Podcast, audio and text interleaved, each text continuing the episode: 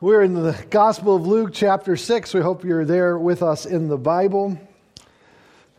And as we continue reading through the Gospel of Luke on Sunday mornings, the popularity of Jesus amongst the populace is growing exponentially. People are coming from all over to hear him speak, to witness the miracles at his hand, and some hoping that the miracle will heal them of the disease or the unclean spirit that oppresses them. Others have come to scrutinize and to judge his teaching. For the religious leaders at this time are already now beginning to track the ministry of Jesus. They're already have decided and discussed amongst themselves how they might bring the ministry of Jesus to, to a demise. They are looking to cease this movement that they feel is a threat to everything that they hold dear, from their traditions to the power in which they hold over the people.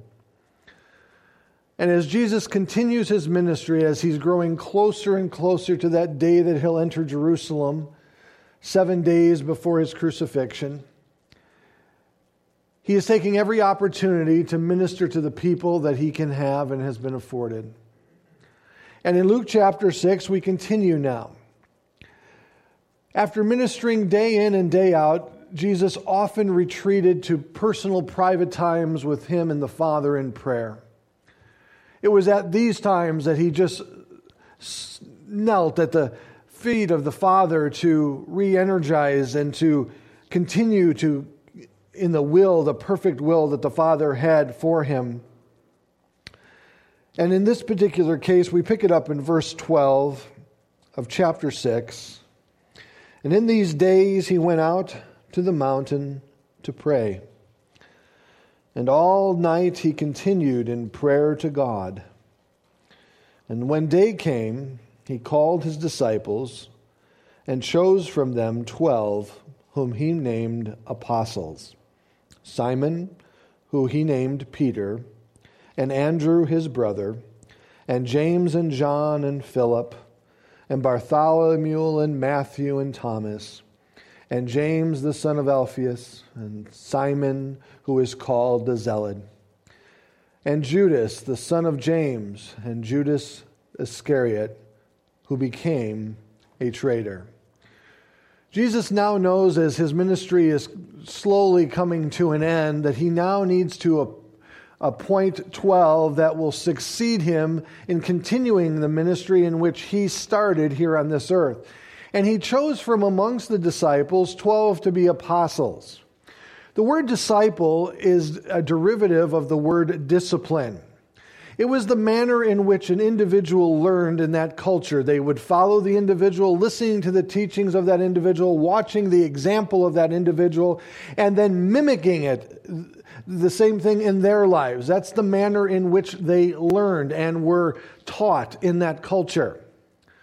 Jesus now is taking from the entire group of disciples 12 that he has now named apostles that he is sending out with a special message as a special envoy with special authority to continue on the ministry that he has begun and will continue until he returns a second time. The office of apostle is a specific office within the church. It is an office that I believe is no longer a position in the church today because apostles, in this case, in this definition, were directly appointed by Jesus. In fact, even when the position of Judas was left empty after his suicide, after he betrayed the Lord. Peter made it clear that the one that they chose to fulfill that position must have been with Jesus from the time of the, John the Baptist to the time of the crucifixion and resurrection. There's, of course, much debate if the 12th was the one that they picked at that time, Matthias, or was it Paul the Apostle? I'll leave it to you as Bible scholars to make that determination. I have my opinion. And I'm sure you have your insights on that also. And so, as Paul wrote in Ephesians, that God has called some to be the apostles. It's in the singular tense in the Greek.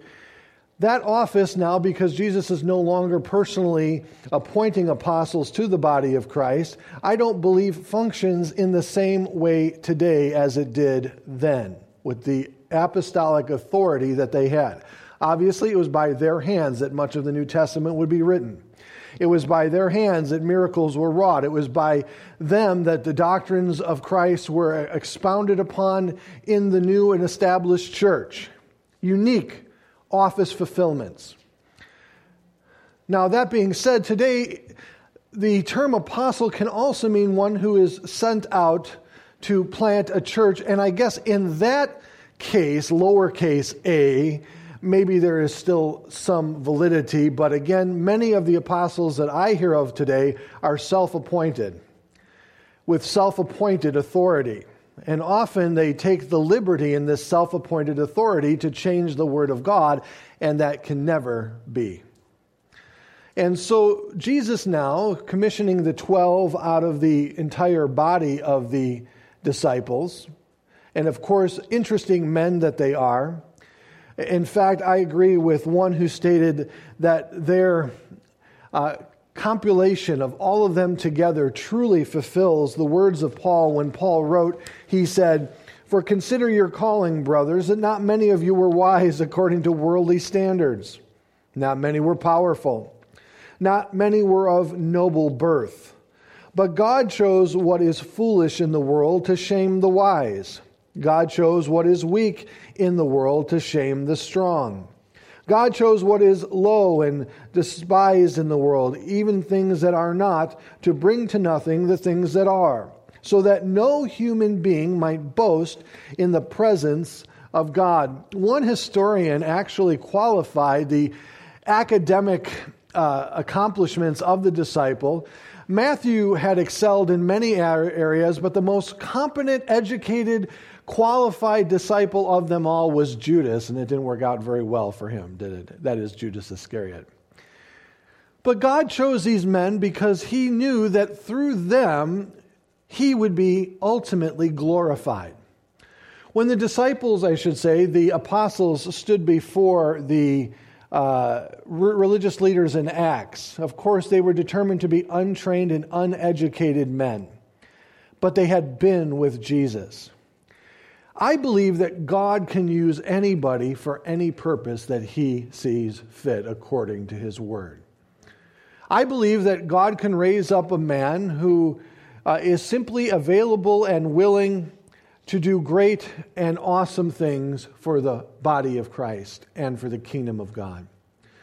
I believe God uses the ordinary people of the world to do extraordinary things, for once again, He then receives all the glory for what happens in and through their lives because they know that it's not them and it's all about Him. So, after selecting these 12, we pick it up again in verse 17, and he came down with them, that is, the apostles, that's the way we have it in the grammar of the Greek and stood on a level place with a great crowd of his disciples. Those are the ones that chose to follow him. And a great multitude of people from all Judea and Jerusalem and the seacoast of Tyre and Sidon, whom came to hear him and to be healed of their diseases. And those who were troubled with unclean, uh, with the unclean spirits were cured. And the word trouble there means oppressed or harassed by. And in verse 19, and all the crowd sought to touch him, for power came out from him and healed them all. Luke gives his recipient Theophilus this information to truly frame the context of what is coming next. What's coming next is Luke's adaptation of the, the Sermon of the Mount, chapters 5, 6, and 7 of the Gospel of Matthew. Luke, unlike Matthew, is writing to a Gentile audience. He wants the audience that he is writing to to understand the backdrop of the teaching in which Jesus is about to proceed with, into. It is the plethora of people, it's the different type of people that are surrounding him listening to this message that helps us identify and to interpret what he means by what he says.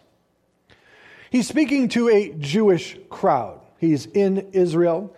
He is speaking to a Jewish crowd that, of course, grew up under the Mosaic law. And there was an aspect of the Mosaic law that was uh, absolutely prevalent in all the thinking of Jewish people at that time. In fact, once you see this, you can see this throughout the gospel as Jesus addresses this prevalent thought within the Jewish mindset. God made it clear in Deuteronomy chapters 28 and 29 that if Israel were to be obedient to what God had established, they would be blessed in certain ways. If they were to be disobedient to God, they would be cursed in certain ways. And you have that in Deuteronomy 28 and 29. It was a national aspect. It was something that God wrote and told the people of Israel that as a nation you would be held accountable in this manner, in this way. However, though, through the writings of the rabbis, we discover that in the period of 400 years between Malachi and Matthew, what was set out to be a national standard became an individualized standard, where people began to appropriate it upon themselves. Therefore, those who were rich in the society must be blessed of God. They must be walking in favor with God, and as a result, they are rich in light of the favor that God has shown them. They must be obedient and living in obedience to God. It became so bad that their riches, that their riches actually dismissed their sin. Well, I'm as wealthy as I am, and I'm continuing in the life that I am, so God must condone this lifestyle, which, in often, many cases, was contrary to the Word of God but they felt that they were justified before God. And on the other side of the coin, you had the poor. And it was determined by that society that the poor, the hungry, those who are weeping, those who are in need, those who had afflictions, well, they, in some way, either their fathers or their uh, one of their ancestors of some sort may have sinned at some time, and now they're reaping the consequences thereof or they themselves had disobeyed God in some way and now are reaping the consequences thereof. And so society looked at people through that mindset. Rich must be blessed of God. Poor must be cursed of God. They must have done something wrong. They must have disobeyed God in some way. You really see this when it comes to the rich young ruler. And many have been fascinated by the manner that the dialogue goes between the rich young ruler and Jesus, because the rich young ruler comes to Jesus and says, What must I do to inherit eternal life? And Jesus says to him, you know, and he takes him through the Ten Commandments, keep these commandments and so forth, and you will inherit eternal life. And the rich young ruler says, Well, I've done that from the very beginning. I've always been like that. Well, Jesus said, then go and sell all that you have and give it to the poor, and then come and follow me. And the rich young ruler, of course, couldn't do that. He wasn't willing to give up his inheritance. It was more than just an inheritance, it was more than just something that was bequeathed to him by his father, it was his whole identity. For him to give up his wealth, he knew that in that culture, him giving his wealth away would have indicated and becoming poor and without nothing would indicate to the people that maybe he's no longer in favor with God. That was a huge part of his thinking. Why do I believe that? Because of what the disciples say next. They're like, well, if he can't be saved, then who can? He's obviously in favor with you, Jesus. That's what they were saying. They were saying, look at him, his wealth, and his, he's blessed, and he's good looking, and, and so on and so forth. He's got it all. If he can't be saved, then who can? They're looking at each other like, we're, we're done. We're goners. And then Jesus said to them that with man it's impossible, with God all things are possible. You see this mindset throughout the entire Gospels. And when you come to the Beatitudes, supremely blessed. Jesus turns this on a dime in a brilliant, magnificent way. And as we go through, we are looking at it from the writings of Luke, taking into consideration the Gentile audience, specifically Theophilus, in whom he is writing this letter to. And as we look at these Beatitudes together, let us keep in mind the mindset that we just discussed. For he uses a word four times blessed. I'm often asked, what does the word blessed mean? You really need the context of the chapter to truly understand what that means. In its base form here in our text, it is the word happy. That is correct. But the happiness is not based on personal circumstances in the temporal moment, but on circumstances that are still yet to come. This is a huge dynamic of this equation. Now, when you talked about blessedness in the Jewish culture, you would invoke thinkings of long life, wealth, a large and healthy family, a full barn, defeated enemies. This was the idea of blessed in the Jewish mind. If you look at that definition and you take it back to Deuteronomy 28 and 29, you see where they get the terms from. But now Jesus begins to teach the people that are surrounding him. We have the apostles in attendance. We have disciples, those who've chosen to follow Jesus Christ. And we have a great multitude of people that have come from every area around to hear the words and to see and to experience the ministry of Jesus Christ. And in that context, with that mindset in mind, let us now begin in verse 20. And he lifted his eyes on his disciples and said, Blessed are you who are poor, for yours is the kingdom of God.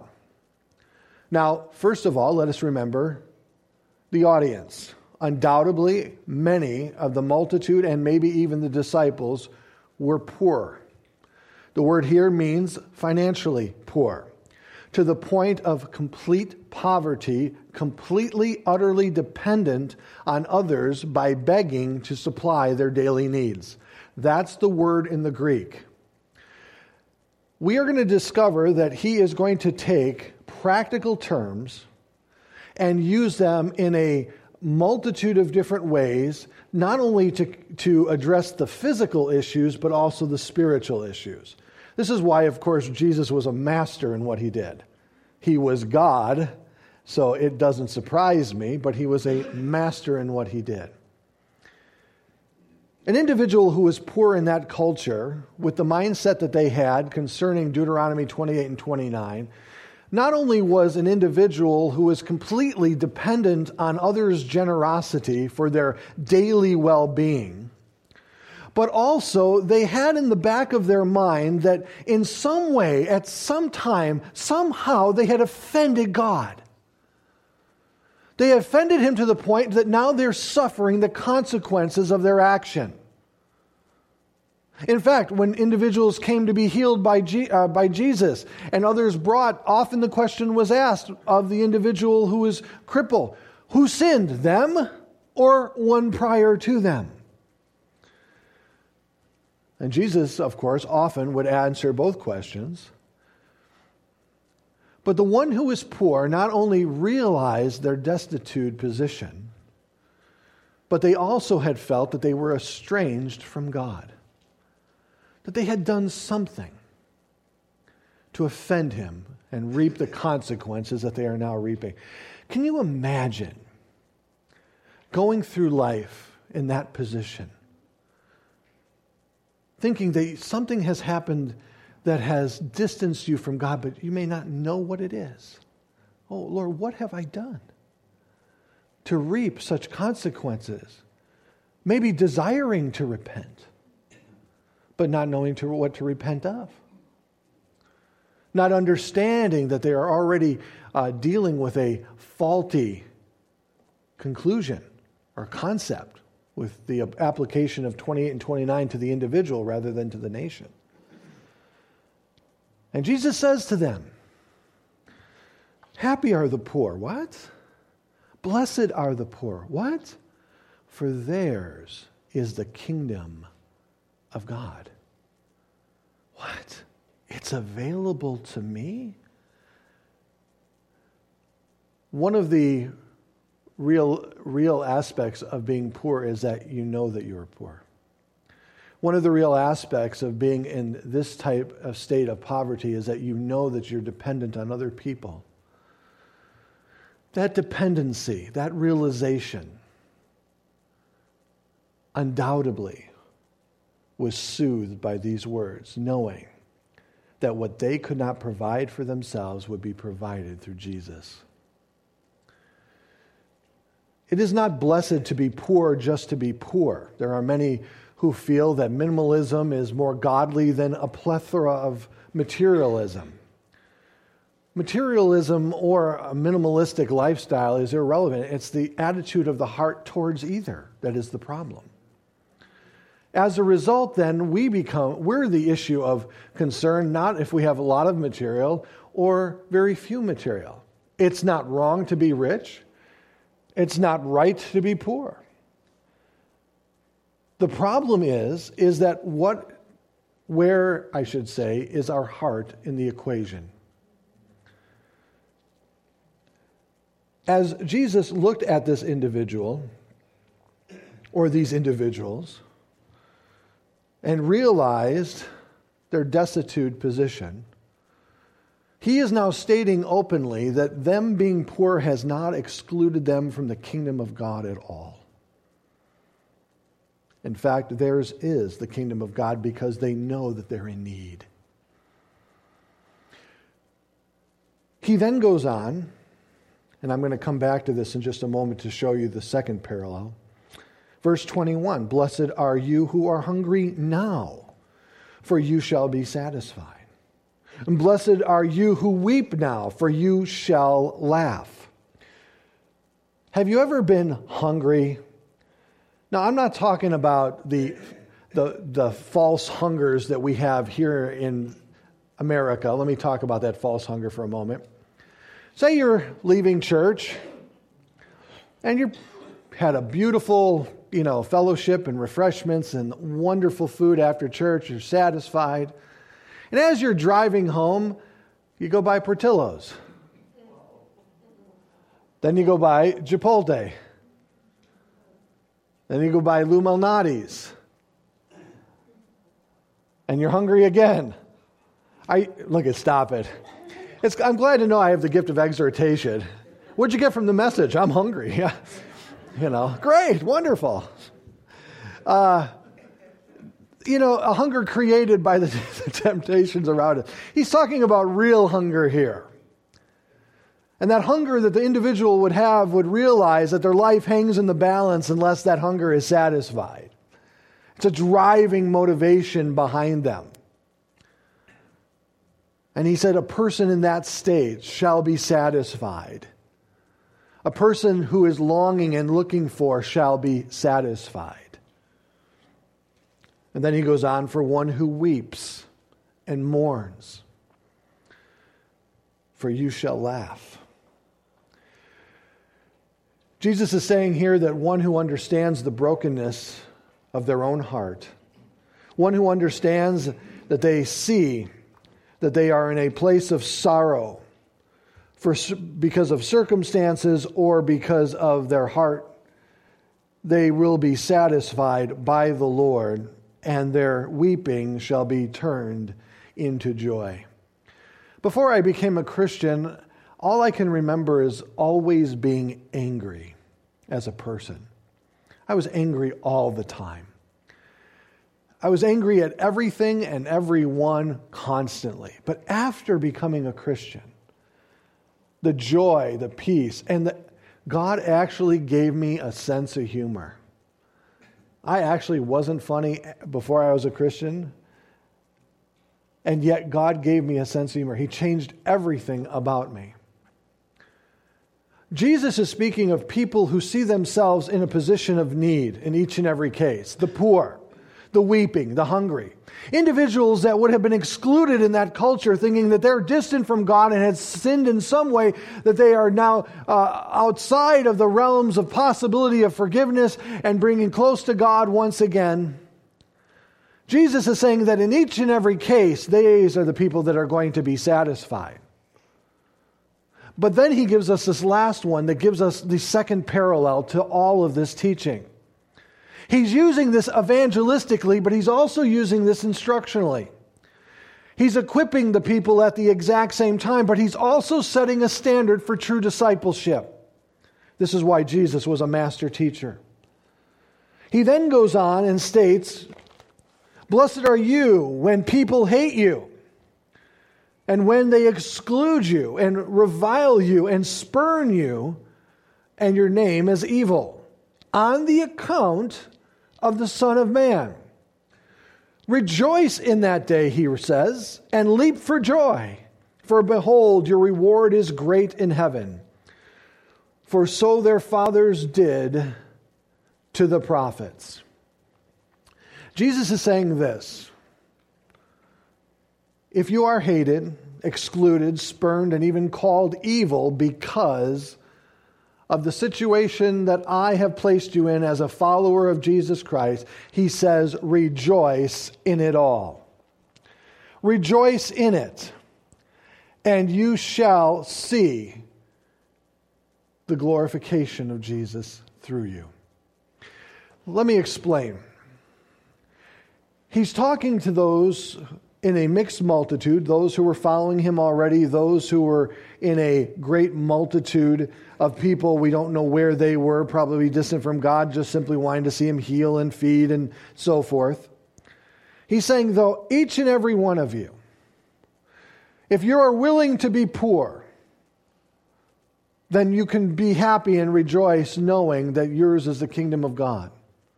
If you're willing to go hungry for the gospel's sake, then you shall be satisfied.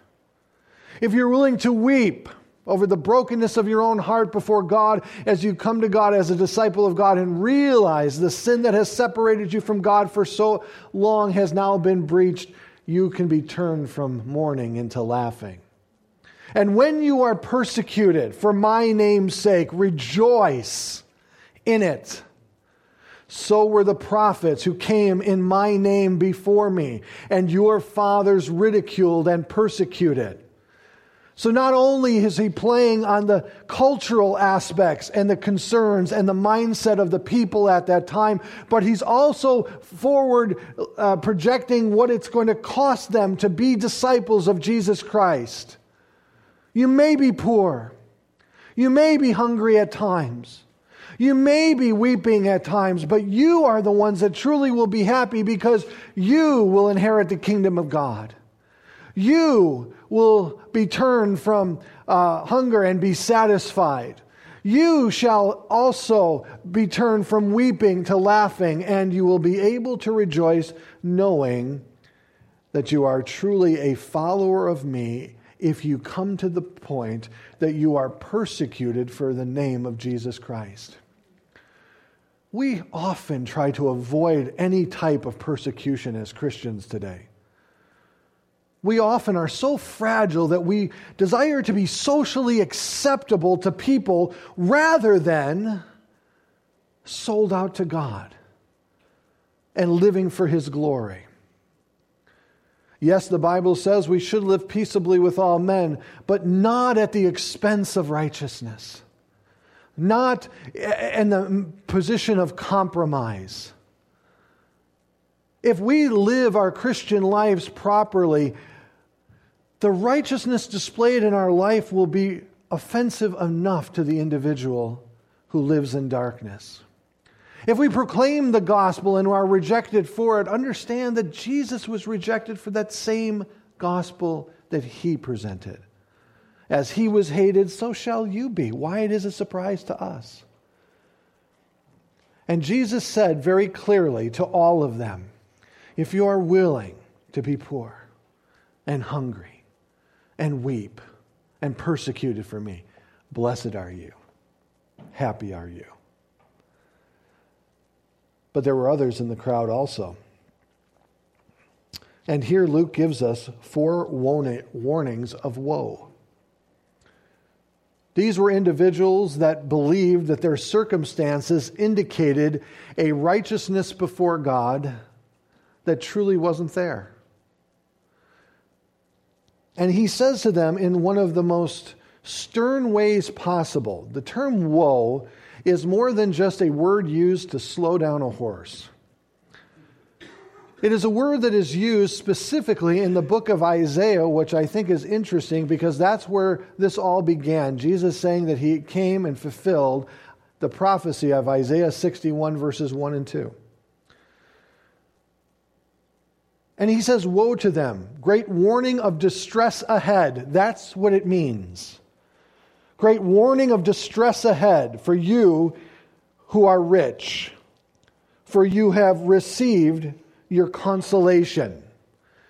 It is not a sin to be rich. It is a sin to idolize the wealth in which you have and place it before God. In their case, their wealth was used as a means of justification, saying it apparently doesn't matter how I live as a person. God has blessed me in such a way, I am wealthy in such a dynamic way that I'm comforted and I therefore can justify my uh, ill action before God, my sin before God, because this wealth obviously determines my righteous standing before God. He says, Woe to you! You've received your comfort. This is all that you're going to obtain the temporal comfort of money. Money is one of the greatest deceptions that there is. For, of course, the love of money is the root of all evil. Money gives a person a false sense of sovereignty and independence from God. Of course, one who is wealthy can often do things that someone who is not wealthy can't do. It enables a person, it often justifies a person's actions. It allows them to get around the system. And Jesus is saying, fine, you feel comfort and justified in your wealth. That's the only comfort and justification you're going to get. Woe to you. Warning, great distress ahead. It is not impossible for a rich person to be saved, but very difficult, as Jesus said. Because in that culture, a person who was rich felt that they were right on with God and had no need of a Savior. So if you don't think that you're going to need a Savior, you're not going to be looking for one, desiring one, or seeking one, right? It's like one of those phone calls you get at 9 o'clock at night that says unavailable on your caller ID. I can't tell you how many times I have been called at 9 o'clock at night asking me if I want to buy aluminum siding.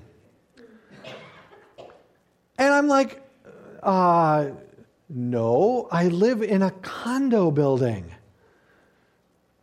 Now, if you can put a pool in with a slide from my balcony, I might be interested.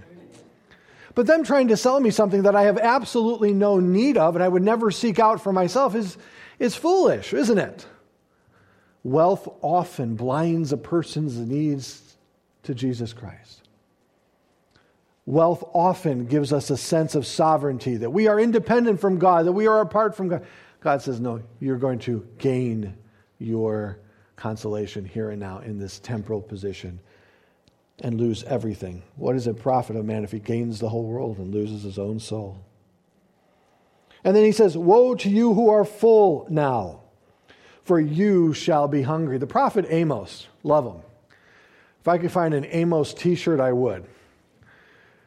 He was a farmer, a simple farmer there in Israel, and he got so fed up with the rich and their haughtiness and their pride and their lack of concern for the poor, which God made extremely important even in the Mosaic covenant.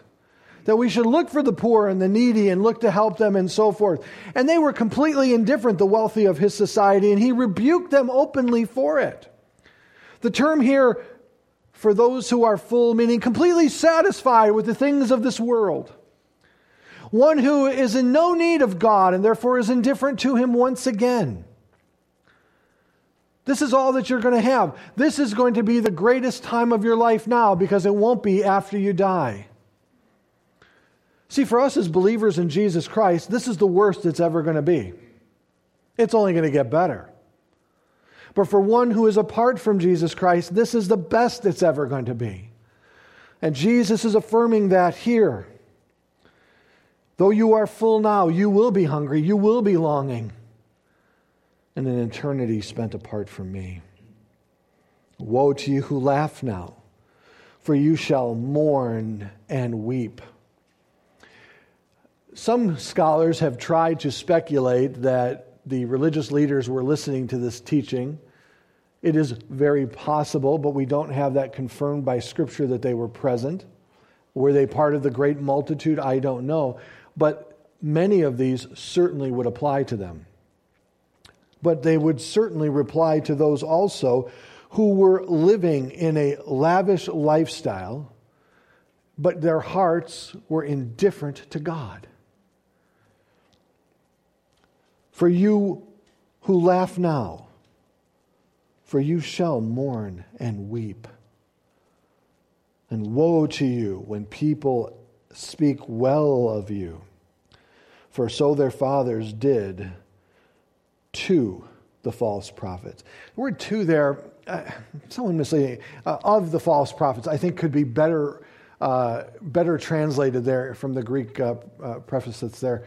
Uh, meaning that they spoke, these individuals who were in this state spoke, spoke very well of the false prophets that were amongst them completely unable to discern the falsehood of the message that the false prophets had came to bring. Today we live in a country where poverty and hunger and weeping and over oneself is really kept in the corners of our culture and we only want to acknowledge them at certain times. But they have a realization that more people need to have, and that is a need for God. That they are completely in, incapable of supplying for themselves what is needed for righteousness, for salvation. That they're hungering after something and to be satisfied. And I know that you and I, as believers in Jesus Christ, I probably can speak for most of you, that when I watch the news and I hear the events developing around us and the injustice that's continuously taking place, I long for eternity. I long for the new heavens and the new earth, a place where sin and death has not touched or scarred the society in any way, shape, or form. I weep. As a Christian, I do weep. I weep when I think that 67 million children have been slaughtered by abortion. I weep to consider the injustice that's taking place in sex trafficking around the world. And even here in the United States of America, let us be aware of that. I weep when I consider the sin that I don't know of, that God sees openly and plainly for I am disturbed simply by that which I do know. I can't, I can't believe being God, seeing everything that He sees, and yet is long suffering in hopes that none shall perish, but all come to repentance. I don't understand God sometimes. But I'm so thankful that He waited for me. And so I will therefore proclaim the gospel because I know He's waiting for others also. To the culture at that time, this was revolutionary. He was challenging the whole mindset of the complete Jewish nation and the demographics that have been carved out within it. He's turned everything upside down. Now it's the rich who need to watch out. It's those who are satisfied with the things of this world that need to watch out. It's those who are laughing and rejoicing at this moment in places of prestige and prominence and so forth. And it's the poor who seem to be now in that prime position to receive and to enter into the kingdom of God. And I believe that this thought and this mindset is validated throughout the Gospels as he teaches the Jewish people over and over and over again. Has something blinded you to your reality and your need for God?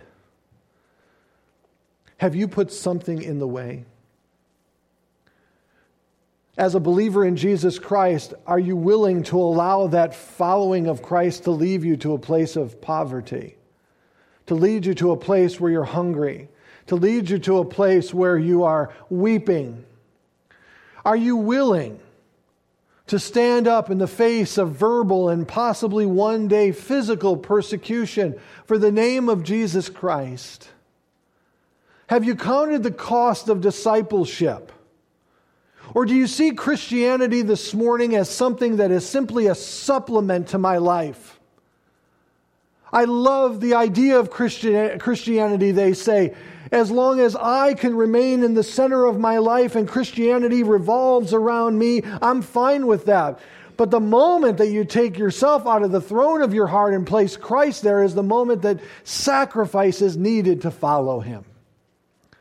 For Jesus says that if anyone comes to follow after me, let him deny himself, take up his cross, and follow after him. Yes, God will ask you to sacrifice here on this earth, but yours is the kingdom of God. Yes, God will ask you to sacrifice here on this earth, but you will be satisfied. God will ask you to sacrifice on this earth, but you will be joyful. And God will ask you to sacrifice for his name's sakes, but you can rejoice knowing that you glorified him by standing in the wake of persecution.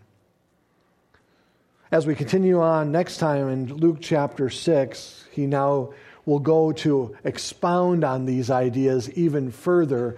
And now that he's given us the structure and the body, he'll begin to flesh it out in the verses that follow. But let me remind you that uh, Isaiah 61, 1 through 3 is truly being fulfilled in everything that Jesus is doing here at this time. I'd like to read it to you if I may. Isaiah 61, 1 through 3 The Spirit of the Lord God is upon me, he, he says, because the Lord has anointed me to bring good news to the poor. He has sent me to bind up the brokenhearted, to proclaim liberty to the captives and to open the prison to whom they are bound, to proclaim the year of the Lord's favor and the day of vengeance of our God, to comfort all who mourn, to grant to those who mourn in Zion, to give them a beautiful headdress instead of ashes, the oil of gladness instead of mourning, the garment of praise instead of a faint spirit that they may be called oaks of righteousness, the planting of the Lord, that he may be glorified. That's what Jesus is doing here and now.